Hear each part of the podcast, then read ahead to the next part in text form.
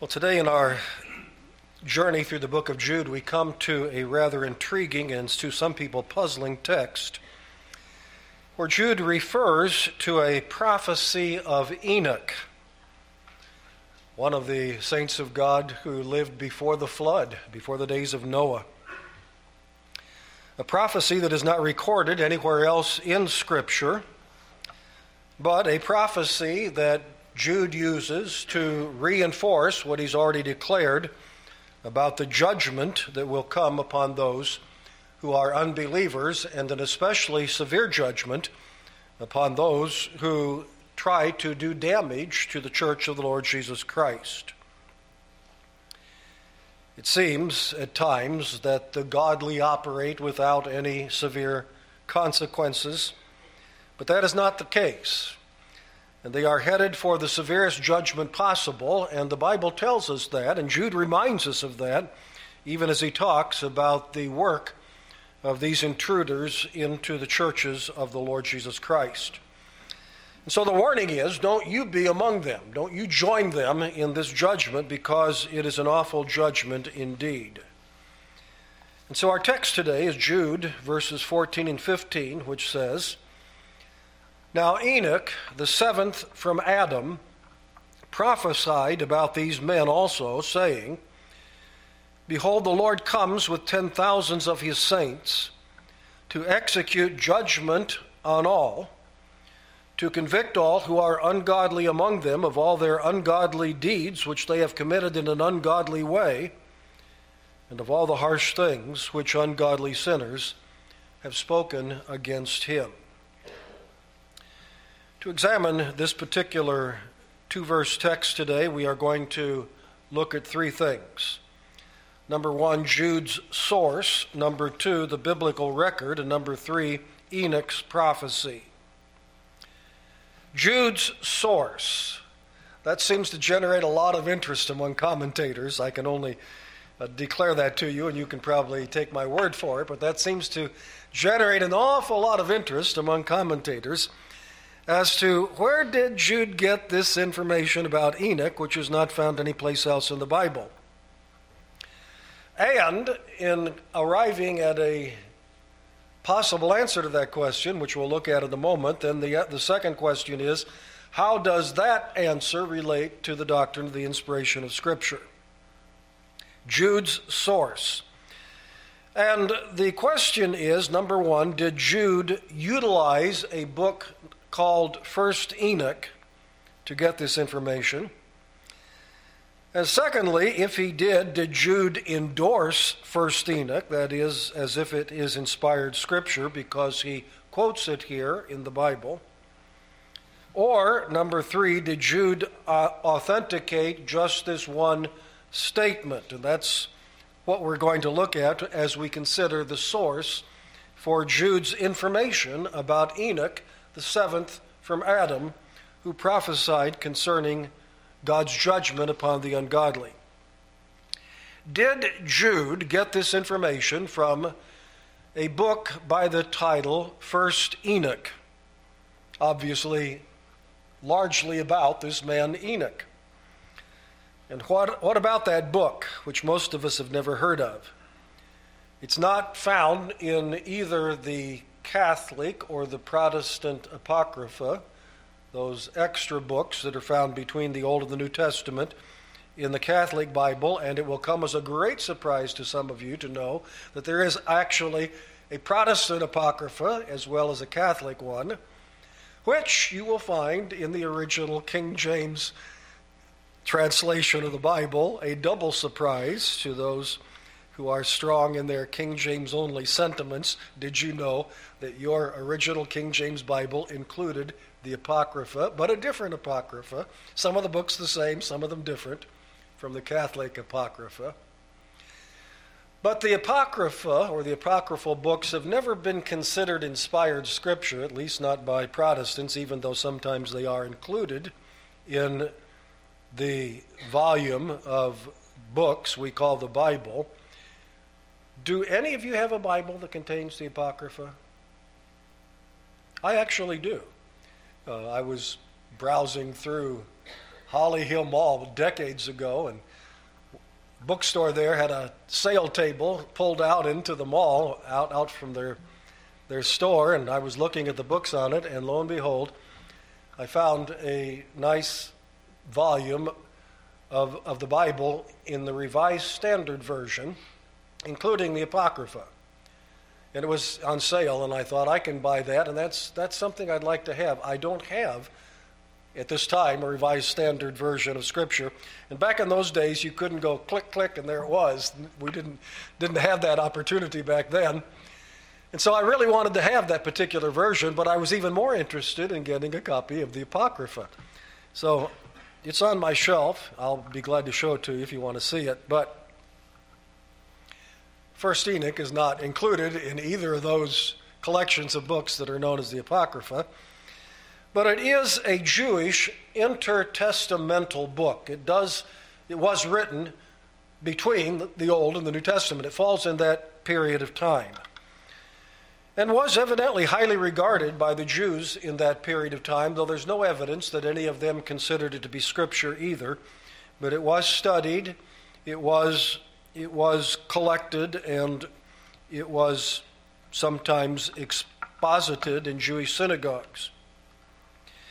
However, though originally written in Greek, there is no complete Greek manuscript that has survived, that has yet been uncovered only pieces in Greek and other pieces in Aramaic.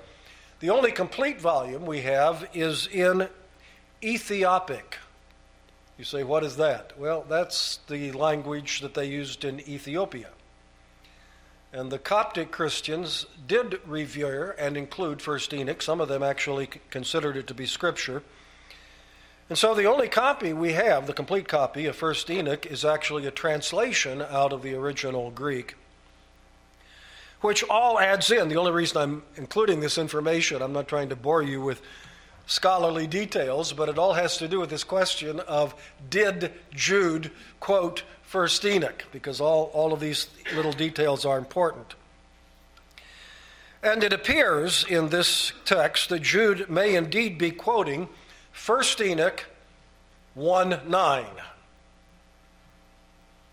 But we can't be certain because of the missing manuscripts. What Jude quotes doesn't follow the Ethiopic exactly, but of course he wasn't quoting from that translation. And we don't have enough of the Greek and the Aramaic to know for sure that he's quoting either one of those exactly. So we can only speculate, and nearly all commentators are pretty well convinced that he was quoting First Enoch, but we can't be absolutely certain of that either, and I'll explain more why in a moment. So, the question where did Jude get this information about Enoch is possibly, maybe even probably, from the book of First Enoch, but not certainly. We can't say that absolutely. But assuming that he did get it from 1st Enoch, the second question is Does that mean, therefore, that Jude is endorsing the book of 1st Enoch as part of Scripture? And the answer is no. The fact that he quoted one statement, assuming that he quoted one statement out of it, and if he did that, that would not indicate that he was endorsing all of the first Enoch as a part of the inspired writings that have come to us from God. And we have other examples that we can compare that to, particularly in the ministry of the Apostle Paul, who quoted three times that I can locate Greek philosophers and poets, as, for example, two of them in Acts chapter 17 in his sermon on Mars Hill.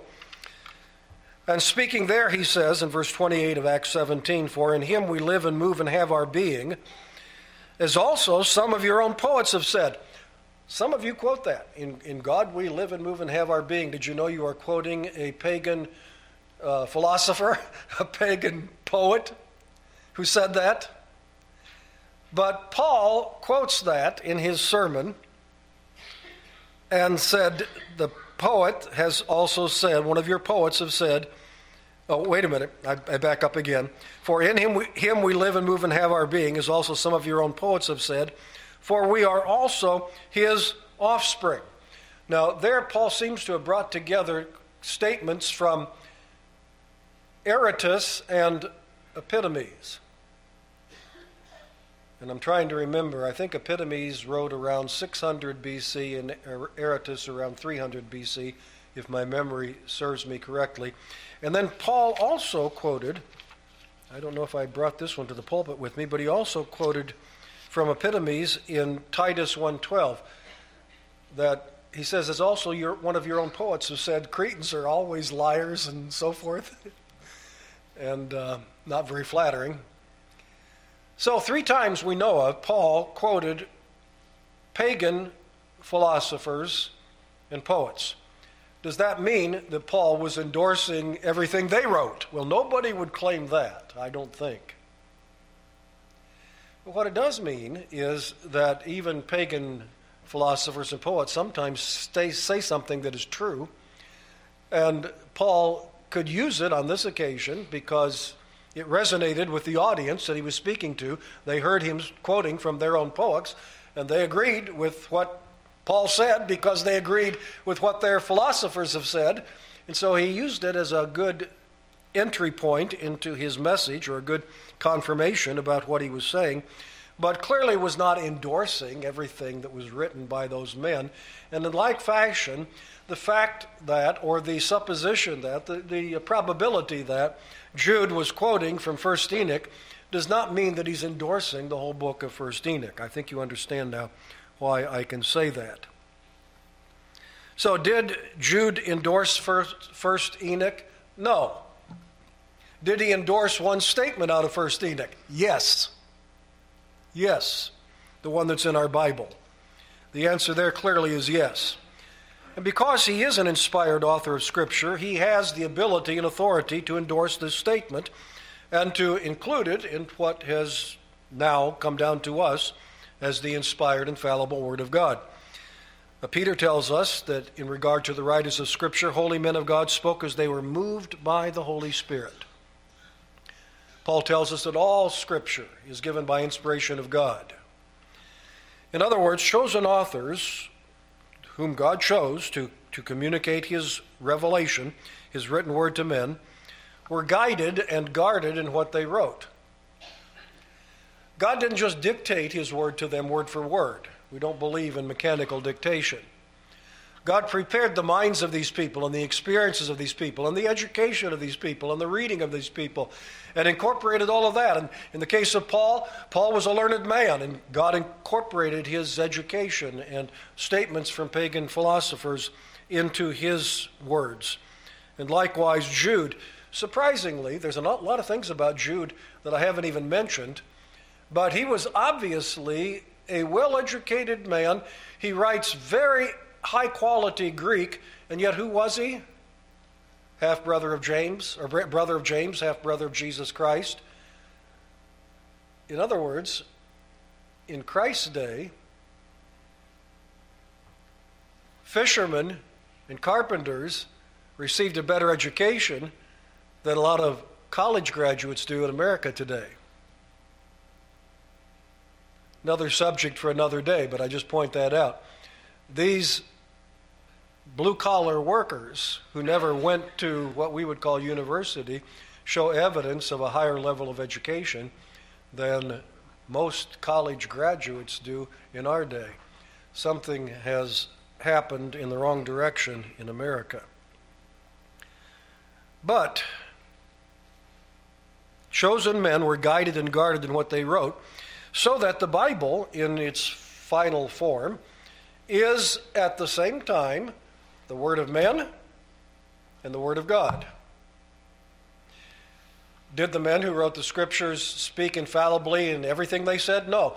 But in the part that the Holy Spirit included in the scriptures, in the Bible, they spoke infallibly. Why? Because they were guided and guarded by the Holy Spirit. He filtered out anything in their thinking and writing that would not be true and would not be, be in, infallibly inspired by God. And he guided them to include in their writings everything that God wanted to be preserved and wanted to be considered the word of truth.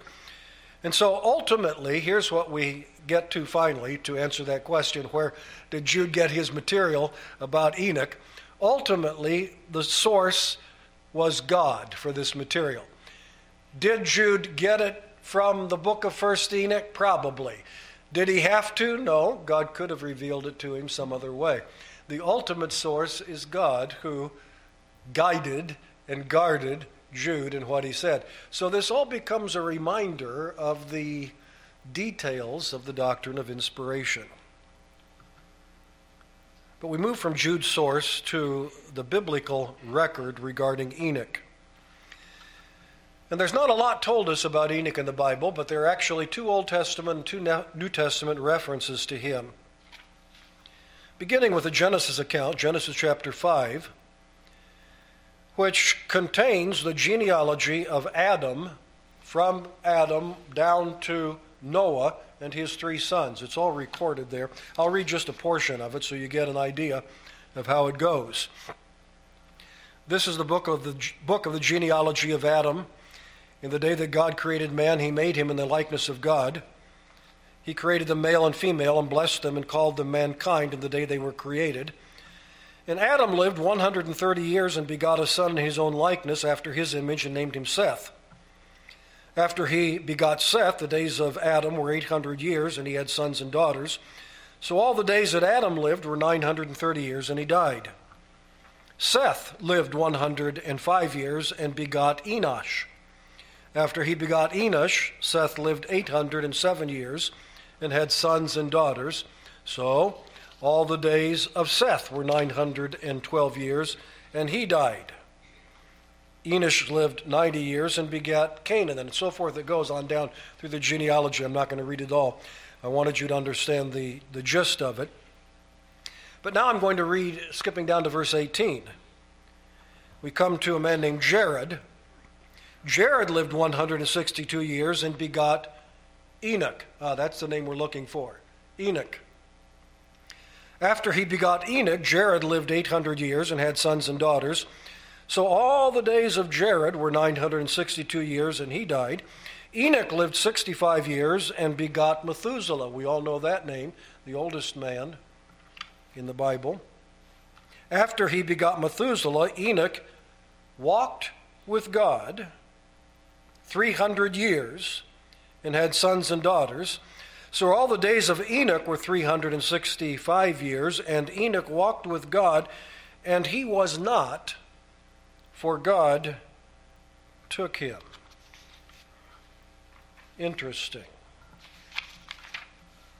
What do we learn from this Genesis genealogy that includes the name of Enoch?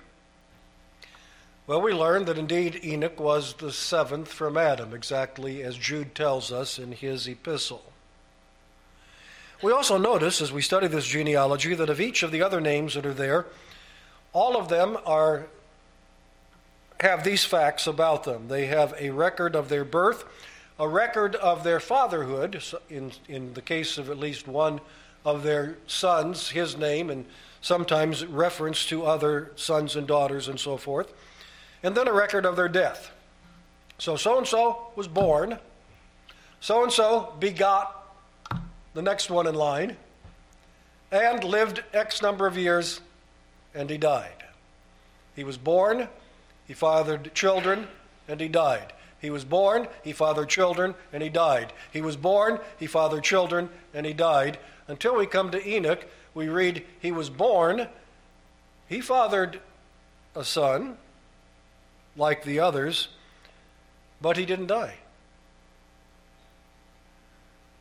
And there's also this insertion into his record that's not found in any of the others and he walked with God, evidently to an unusual degree. I think we'd have to say all of these walked with God. They all are in the line of Seth, and they all give evidence of being godly men. But Enoch stood out among the others, above the others, I should say, in his godliness. He walked with God, and the Genesis account just says very cryptically, and he was not for God took him, that in the place of the record of the others, and he died. Of Enoch, he did not die, but he was taken by God. In other words, he went straight to heaven without dying. He was raptured to heaven without death. That's what we learn about Enoch in Genesis. An unusual departure. He was not, for God took him.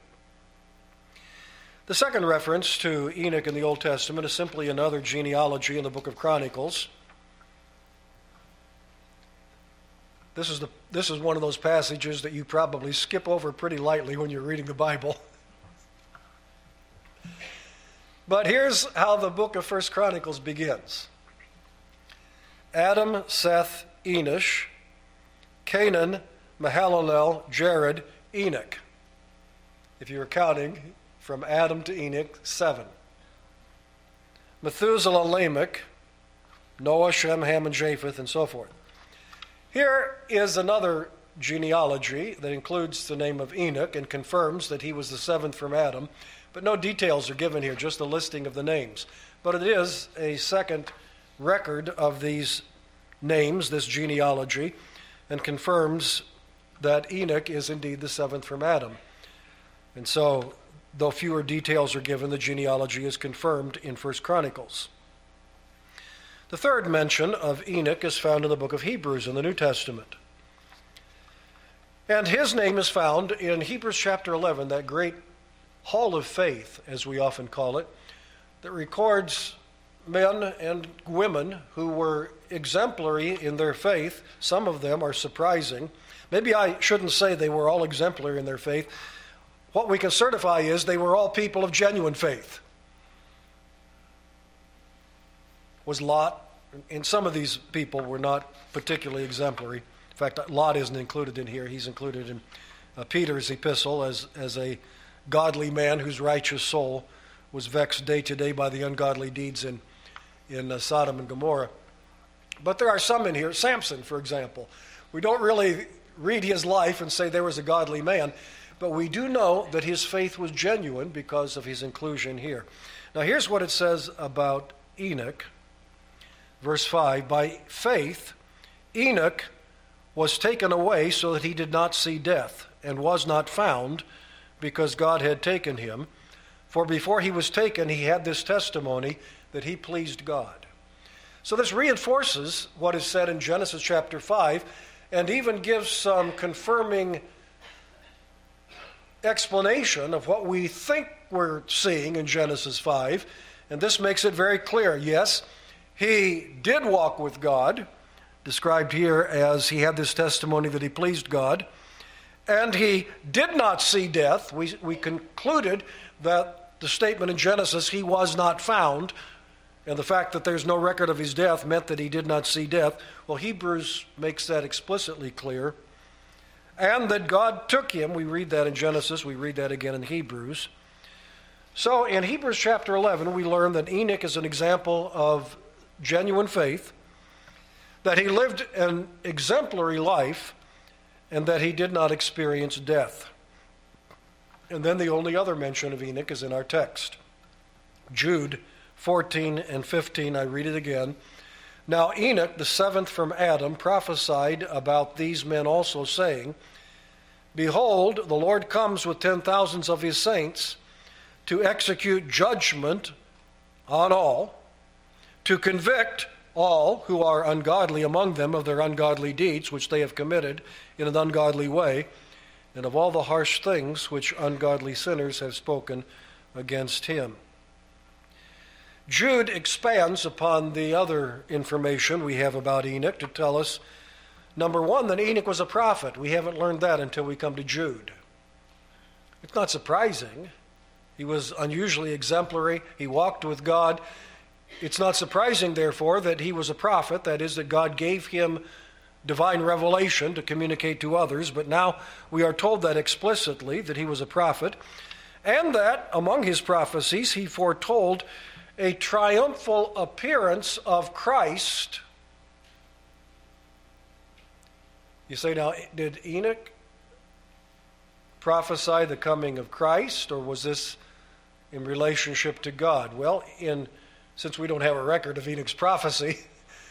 But in the, uh, in the book of First Enoch, this, this statement about God coming with ten thousands of his holy ones, is attributed to Jehovah, but when Jude quotes it, assuming it's a quotation, but when Jude cites this information, he attributes this coming to Jesus Christ, another testimony that Jesus Christ is God.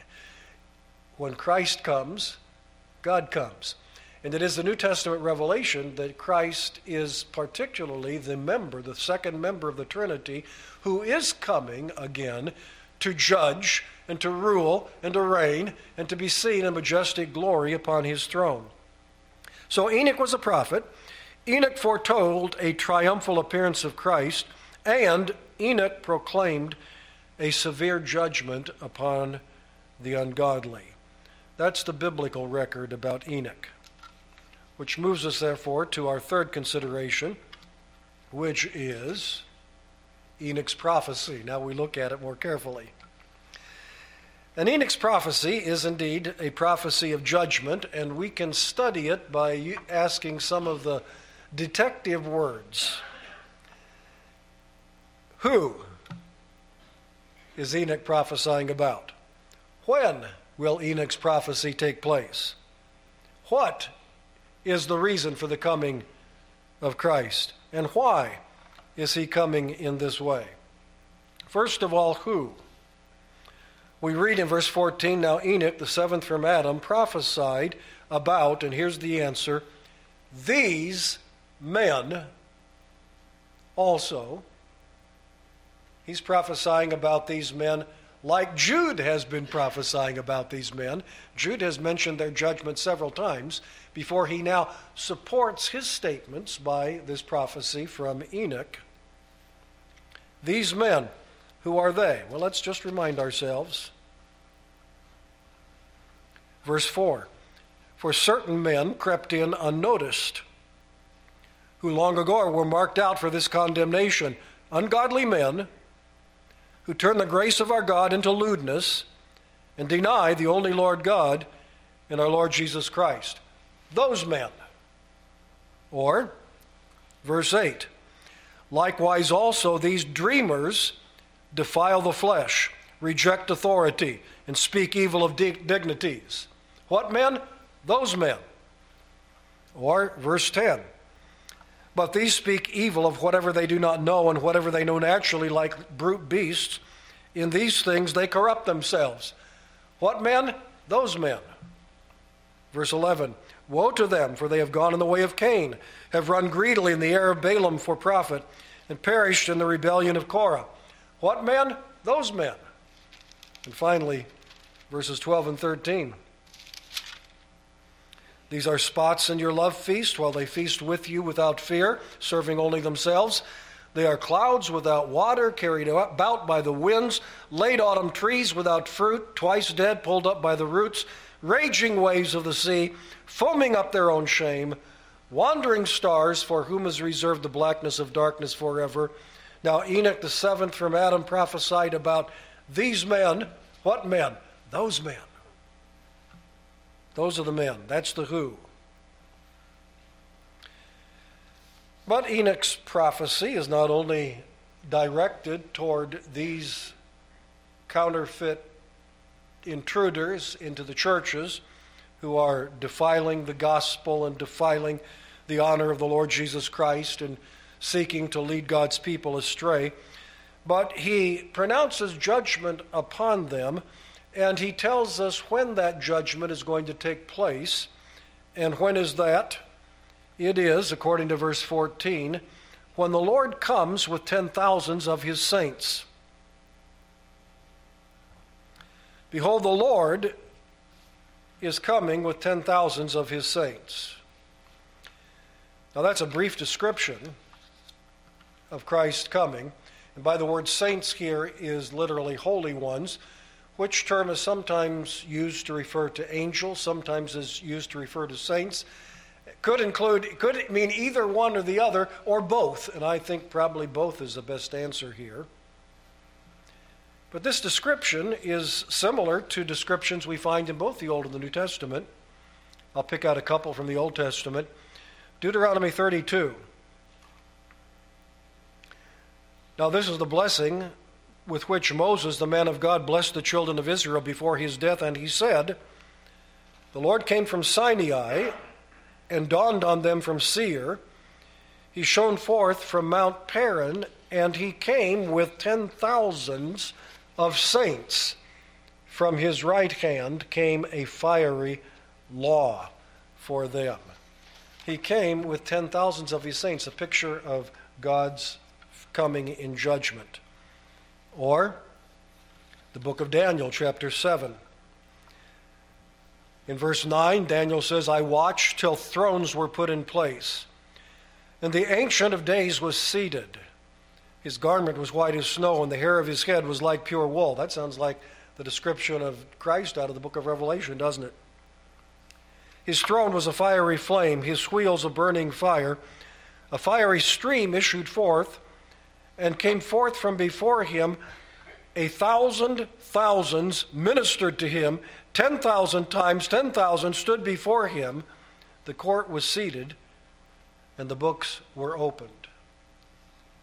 Solemn, majestic, God coming to judge, accompanied by multiple thousands of angels and saints, and the time for judgment has come.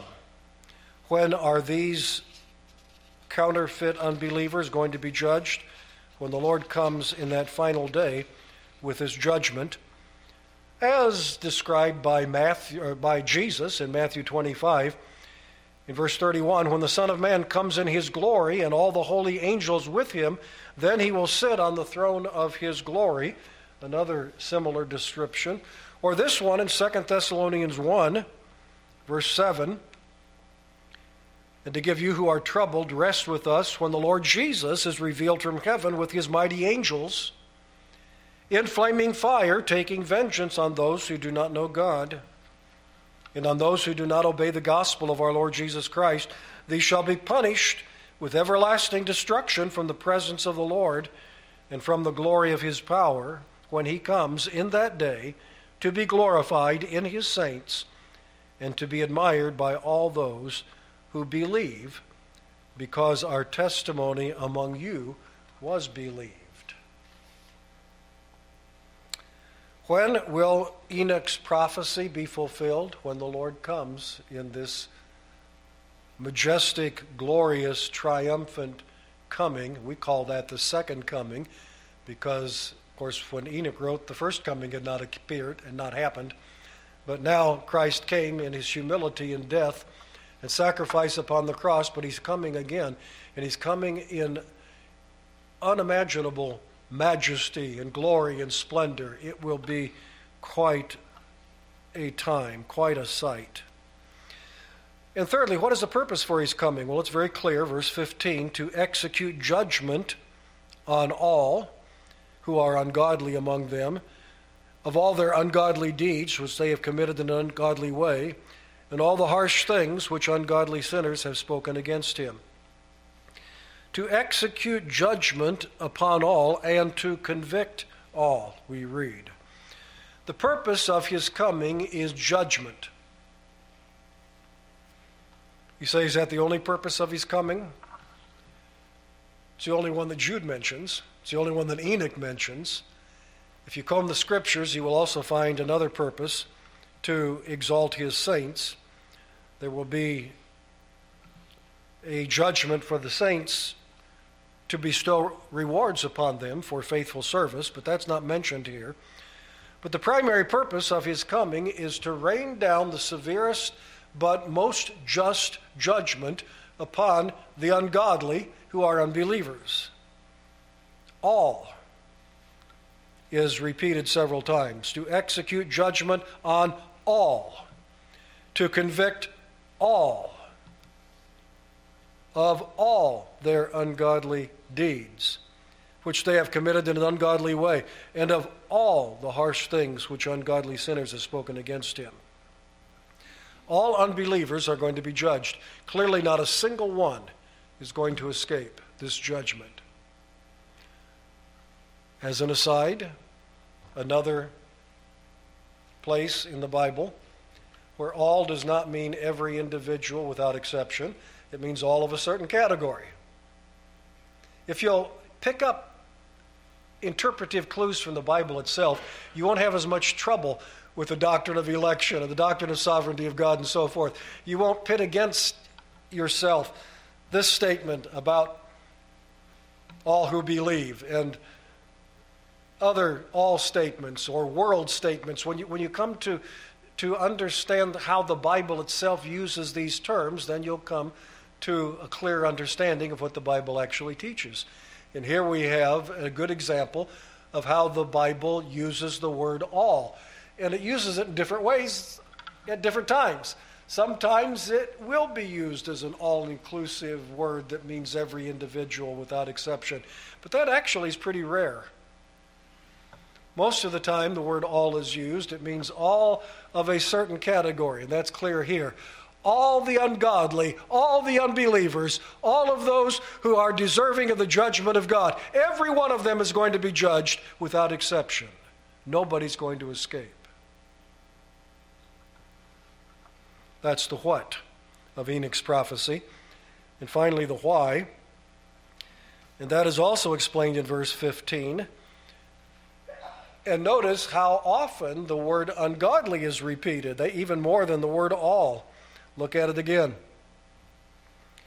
Verse 15 to execute judgment on all, to convict all who are ungodly among them of all their ungodly deeds which they have committed in an ungodly way, and of all the harsh things which ungodly sinners have spoken against him. Four times.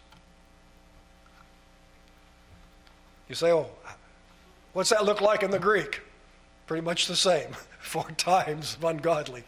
Slightly different variations on the same word ungodly, ungodly, ungodly, ungodly. emphasis upon the ungodly repeated for arresting emphasis to convict them or to convince them with evidence that their judgment is completely deserved. And the evidence is found in two categories. It is described as their ungodly deeds on the one hand, and their sinful words, all the harsh things spoken against him, on the other hand. That's what God, in this day of judgment, is going to set before each ungodly sinner, and evidently before all who are gathered in his presence for that judgment. That's what God's going to set before all of the ungodly. He's going to show them a record of all of their sinful deeds. He's going to show them a record of all of their sinful words, particularly those that were spoken against God Himself.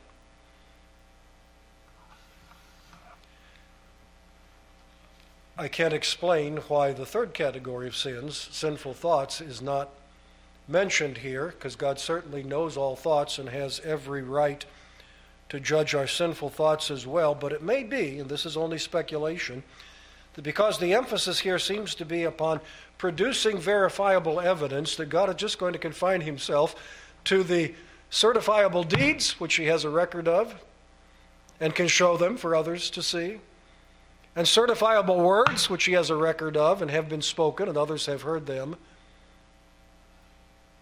all of which have proceeded from sinful thoughts. But here is the evidence the sinful acts and the sinful words which have been spoken by unbelievers. Now, that's a pretty good exposition of this text, but now let's draw a few applications from it. Number one, what do I learn from this text? I learn that evil loses. In the final analysis, it doesn't win. It looks like it is triumphing. You look at the world around us and you say, the forces of evil, the forces of, of uh, anti Christianity, godlessness, they are making progress all around us. They are triumphing. It looks like they're going to win. Don't you believe it? Evil loses. Mark it down, believe it, certify it, Hang your hat upon it. It's not going to change. Evil loses. The messengers of Satan will not triumph. Christ has already won the victory on the cross. It will only be finalized in this day of final judgment when his triumph will be seen and certified on this day of final judgment. And, as we learn elsewhere in Scripture, Christ's people will be vindicated with him. Christ's righteous rule, Christ's justice, Christ's law, that is a good law, his commandments, will all be vindicated on that day, along with all of his saints who believe in him. All of them who've been vilified by those who hate Christ are going to be honored and exalted in unimaginable ways upon that day. Evil loses, Christ wins, righteousness wins, truth wins, God's people win. We are exalted in that day. Hallelujah. Be patient. Be patient. When the Lord comes, everything will be made right. Lesson number two final justice is certain and severe. Final justice is certain and severe. You don't want to be in the company upon whom this judgment falls. How do you escape it? Repent and believe. How do you escape it?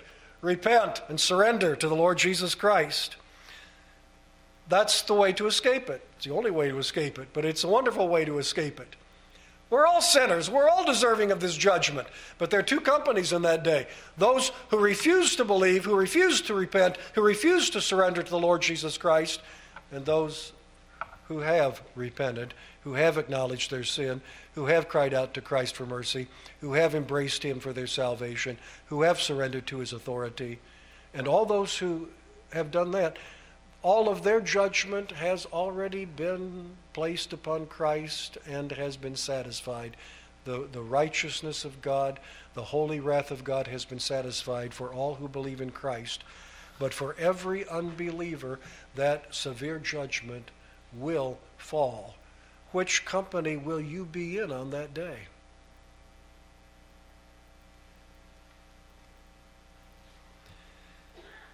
And it would appear to be a valid inference from this text that hypocritical Christians will be some of the most severely judged.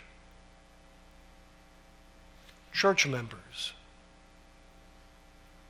choir directors, excuse me, and members, preachers, Sunday school teachers, deacons,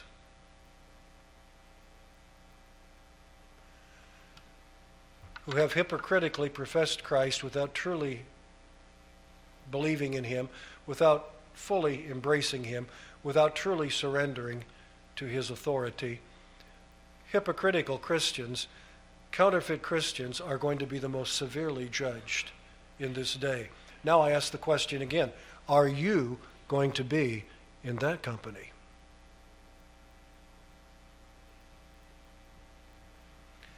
And a third, application. Christ knows every harsh word that has been spoken against him. What are harsh words? Well, certainly blasphemous words, including cursing. Are you guilty of that?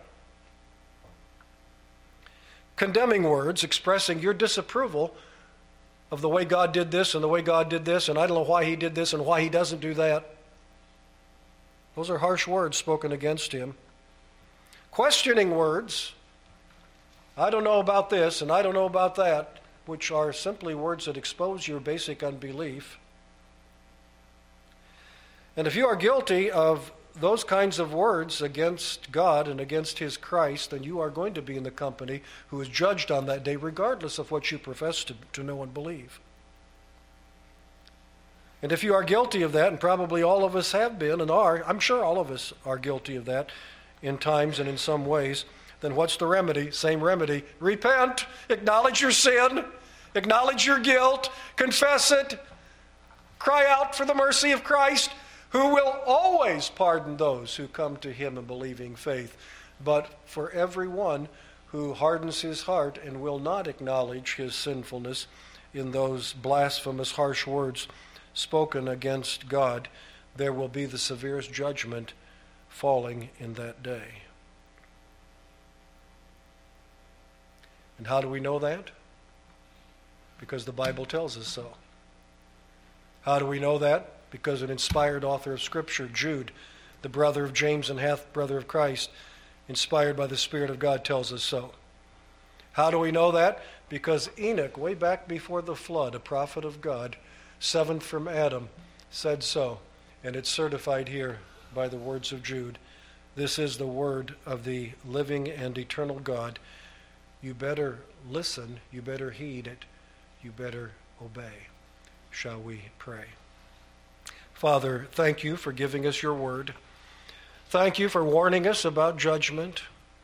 Thank you for exposing our sinfulness, our hypocrisy, our wrong thoughts and wrong words and wrong deeds.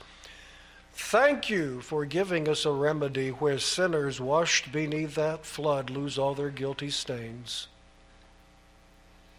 And, O oh Lord, rescue from among those who are hearing these words at this time, rescue those who are yet in unbelief and bring them to sweet, repentant faith and surrender to the Lord Jesus Christ, we pray. Amen.